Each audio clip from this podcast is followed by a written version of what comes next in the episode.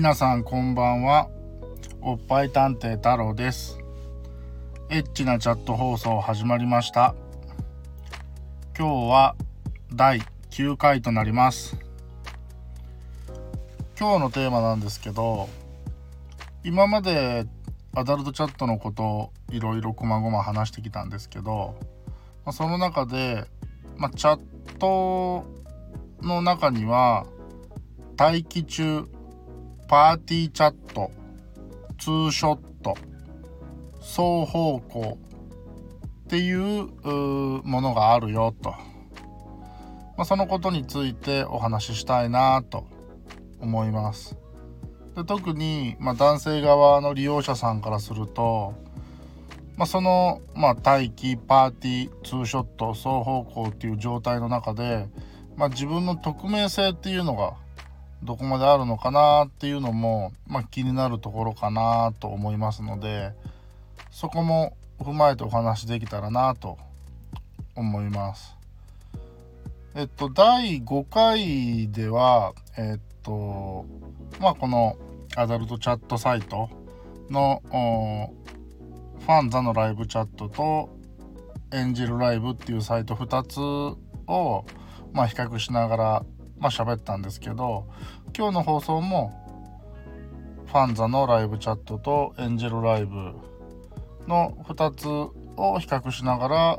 ま、お話できたらなと思います。もしかしたらちょっと長くなっちゃうかもしれませんが、まあ、聞いてもらえたら嬉しいです。それでは解説していきたいと思います。まずは、まあ、アダルトチャットっていうのは、まあ、チャットレディさんがログインをしてまあスタートさせるとまずは待機中っていう状態になります。でその待機中っていう状態はどういう状態かっていうと、えー、まあ、例えば、えー、じゃあ僕がエンジェルライブにログインしてそうすると、まあ、女の子がダーッと一覧で並んでるんですね。で、えー、っと、待機中の女の子、パーティーチャット中の女の子、ツーショット中の女の子みたいな感じで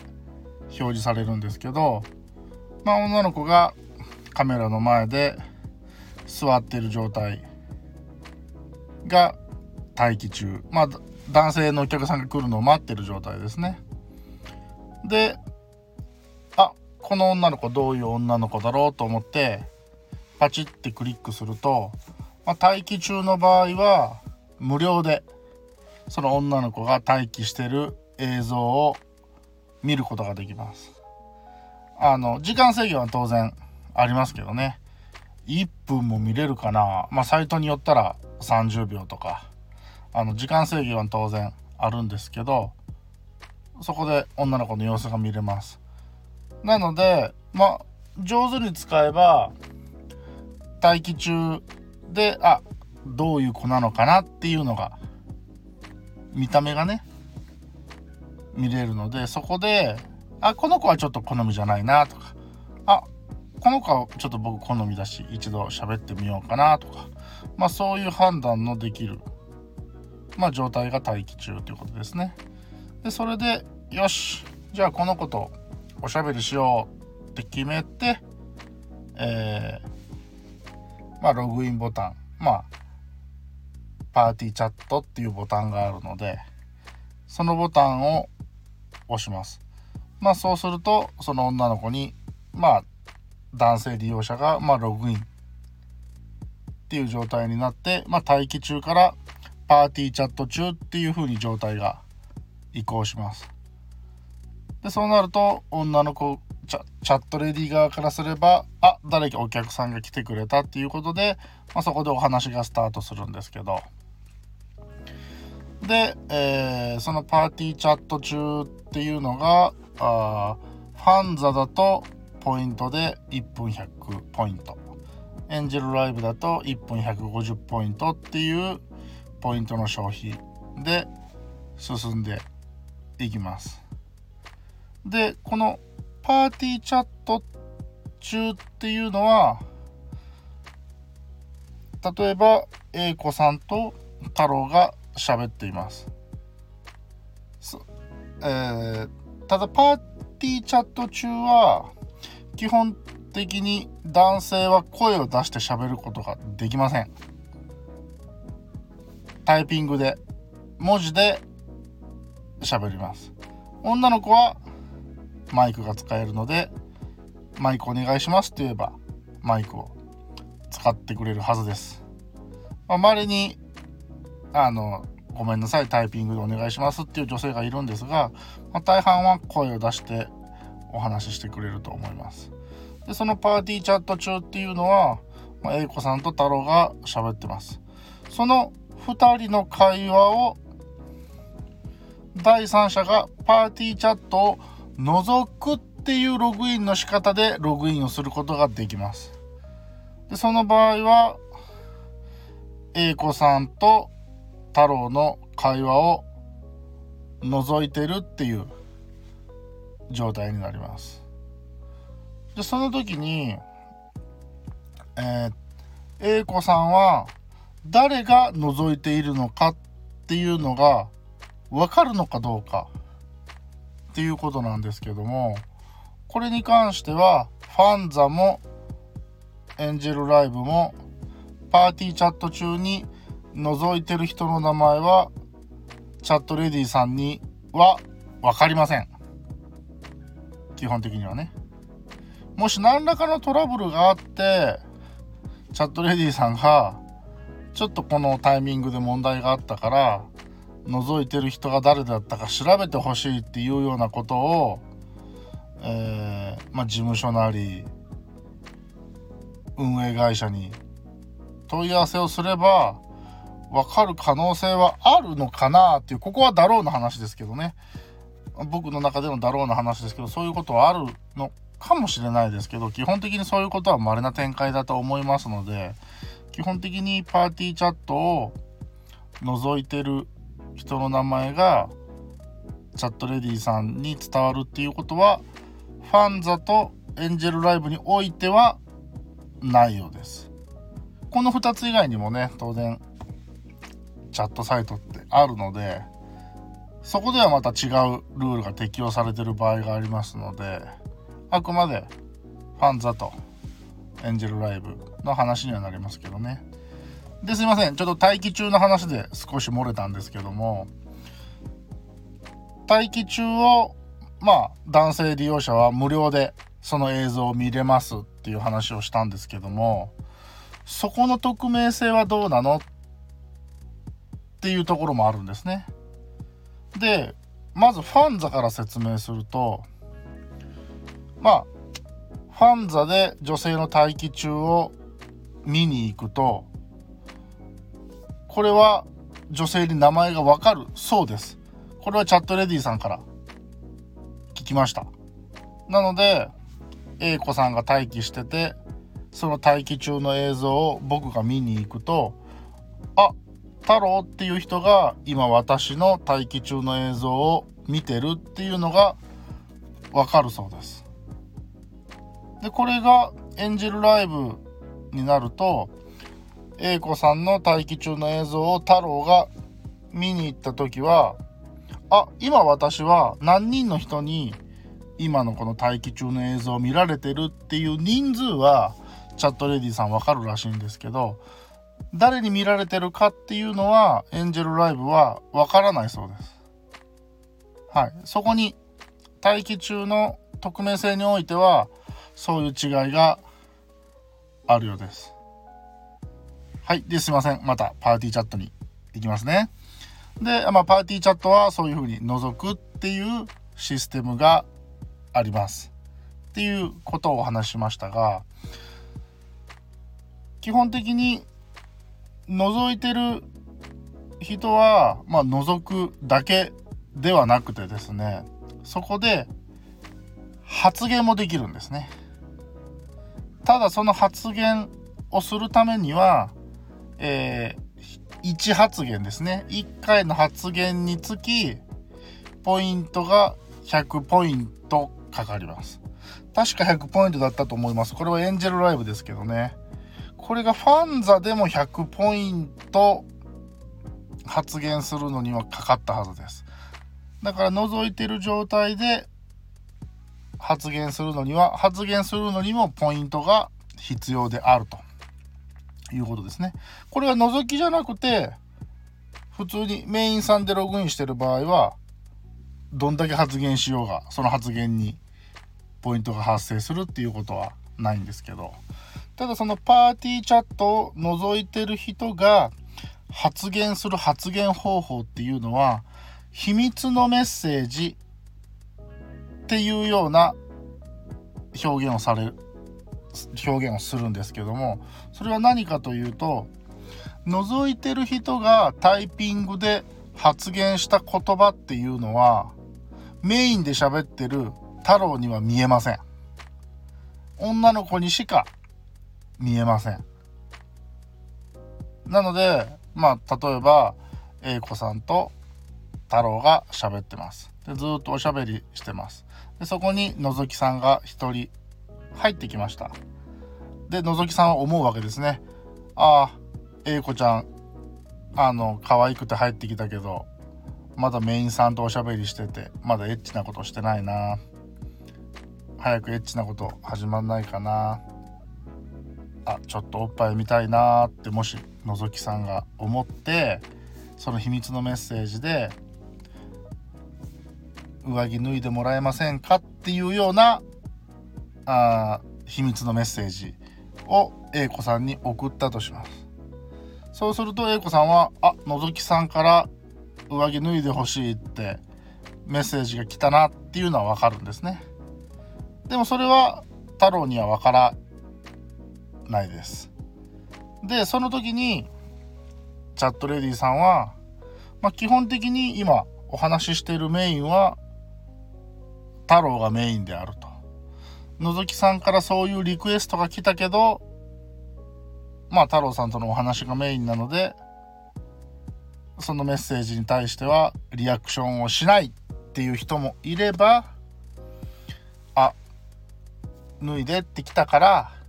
太郎に今のぞきさんから上着脱いでって言われたから脱いでいいかなっていう確認を取って脱ぐような人も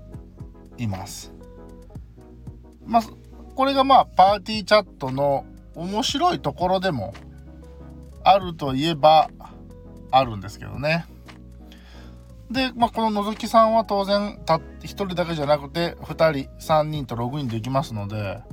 あのー、結構のぞきで秘密のメッセージ送られる利用者さん結構いるみたいなんででそれに対して女の子は、まあ、太郎と喋ってるからその会話は続けるんだけどその秘密のメッセージに対してタイピングでお返事したりすることもできます。秘密のメッセージに対してタイピングで返事をチャットレディさんが返す時は太郎には見えませんね。っていうところもあります。まあそれがパーティーチャットです。でその次の段階ですね。ツーショットチャット。まあ、名前の通り、まあ、チャットレディさんと男性利用者さんが、まあ、1対1でお話しできる状態っていうことなんですけれども、まあ、この状態に移行すると、まあ、1分あたりの消費ポイントが高くなります。エンジェルライブだと1分200ポイント、えー、ファンザーだと1分250ポイントの消費になります。でこのツーショットっていうのは誰でもできるかって言ったらそうじゃないんですね。それはなんかルールがあるのかっていうわけではなくて女性側が「あすいませんツーショットやってないんです」とか「あ今のぞきさんが3人いるのでごめんなさい今はツーショット移行できません」っていう女性もいます。もしのぞきさんがいなくなったら大丈夫ですよって言ってくれる女性もいます。でもでこれはちょっと僕チャットレディさんに聞いた話なんですけどファンザとエンジェルライブを比べた時にエンジェルライブのお客さんの方がツーショットをしたがる傾向にあるっていう風に聞きました。なぜかはちょっと僕もわかんないんですけどまあそういう傾向にあるみたいですでこのツーショットに移行すると初めて男性もマイクを使って声を出して本当にまあ電話みたいな感じでえー、喋れるように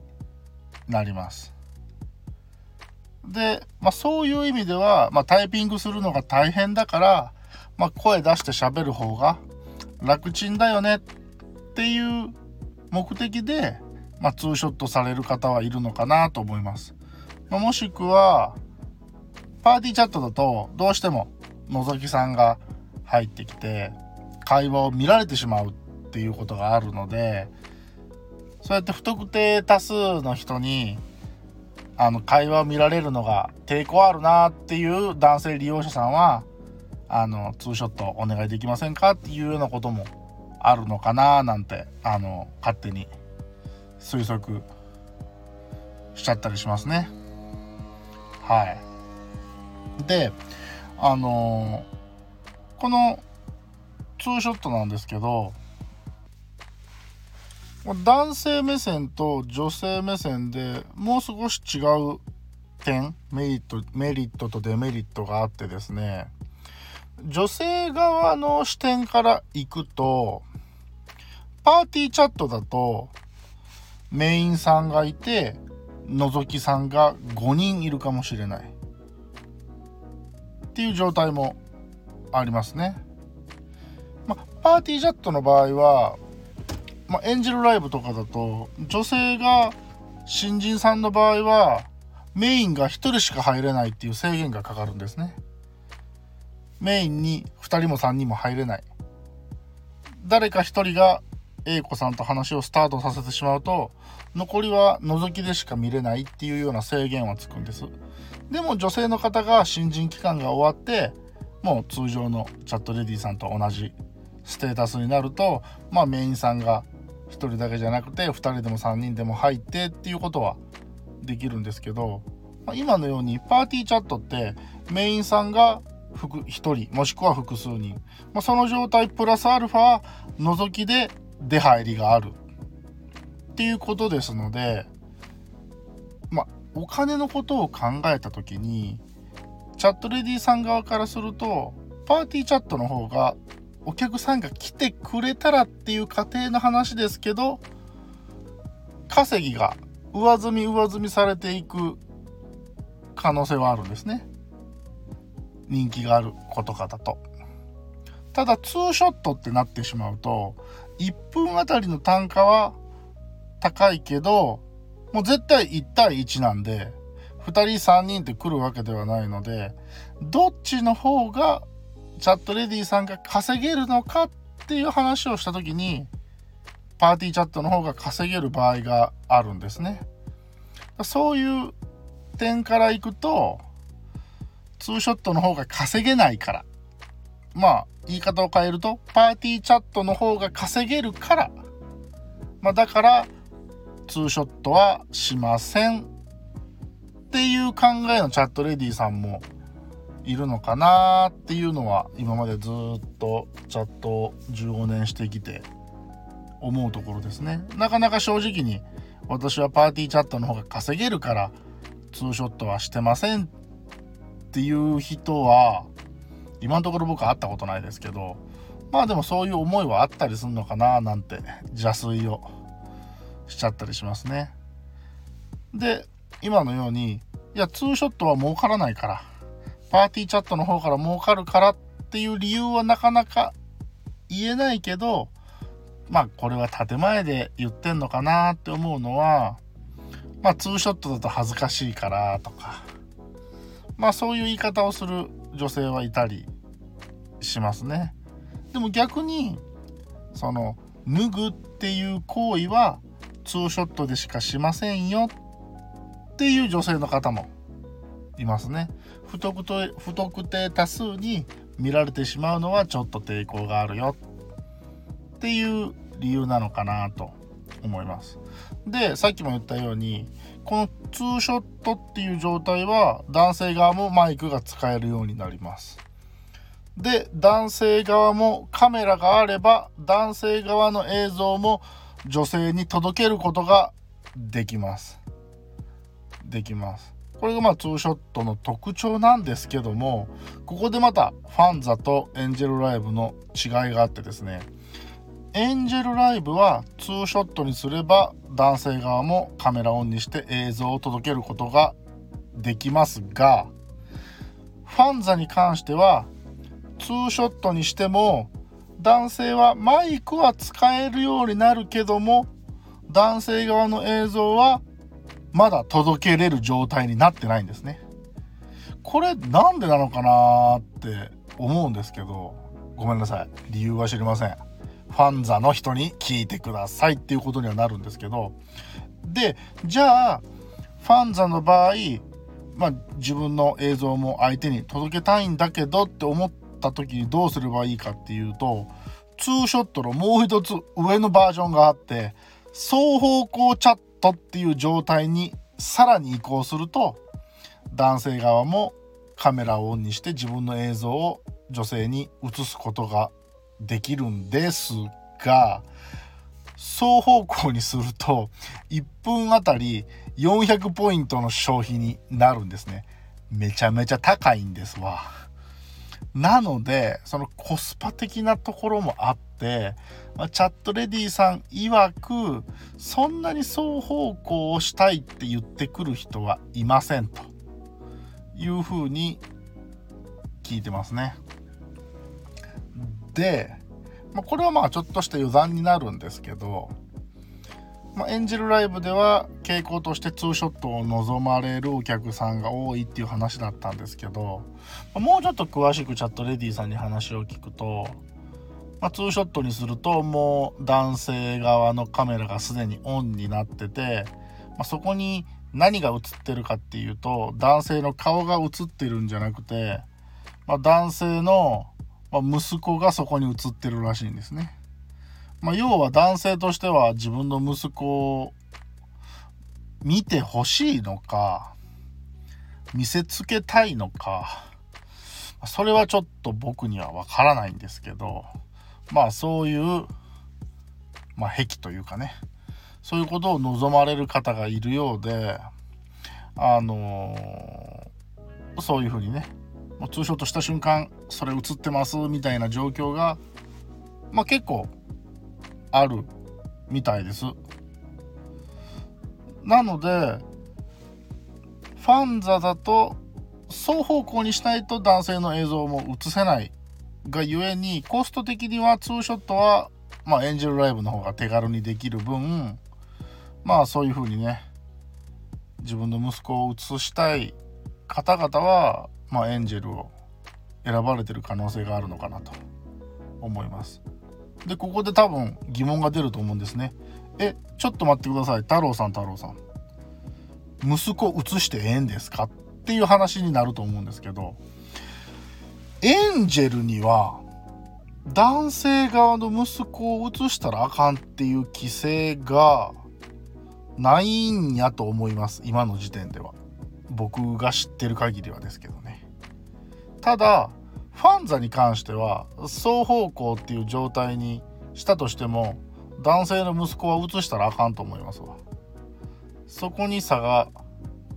あるらしいです。なんでなんか僕にもよう分かりません。当然エンジェルでもファンザでも女性の何は移しちゃダメですよ。移しちゃダメですよ。これはもう絶対ルールとしてダメってなってるんでダメですけど。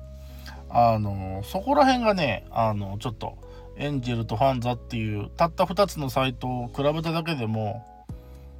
結構違いがあるのでそこはあ知っといてもらえるとまあどっちのサイトを使ってやってみようかなってこうちょっと迷った時にまあ今の話を、まあ、判断材料の一つとしてもらえたらあのいいのかなと思います。でもうツーショット双方向ってなると1対1なので匿名性もクソもないんですね。絶対相手に名前は分かりますんで。なのでその匿名性のことを気にするのは待機中に待機の映像を見てる時に自分の名前は相手に知られてしまうんだろうか。っていうこととパーティー中に覗きに行った時にあ今太郎ってやつ覗いてるでみたいな感じで名前が分かってしまうのかっっていう点に関してはまあ先ほど話したような形になります。でここまでずっとアダルトチャットのどっちかっていうとシステム的なことですねアダルトチャットってどんなんですか？っていうところから話が始まってまあいろいろ細々説明してきてある程度システム的なことはこれで話し終わったのかなと思います。で次回以降ですね。次回以降で、まあ、サイトに登録をしてさあ初めてチャットやってみるぞ。っていう段階やと思うんで。また次回以降でねスタートしてからどの女性と喋ったらいいんかなとか。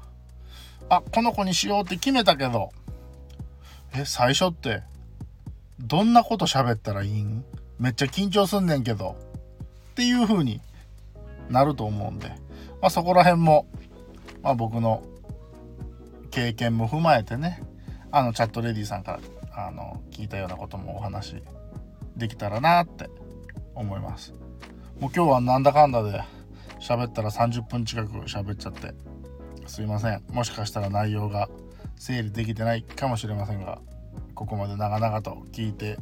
くれた方ありがとうございました。それでは今日は以上です。皆さんバイバーイ。またね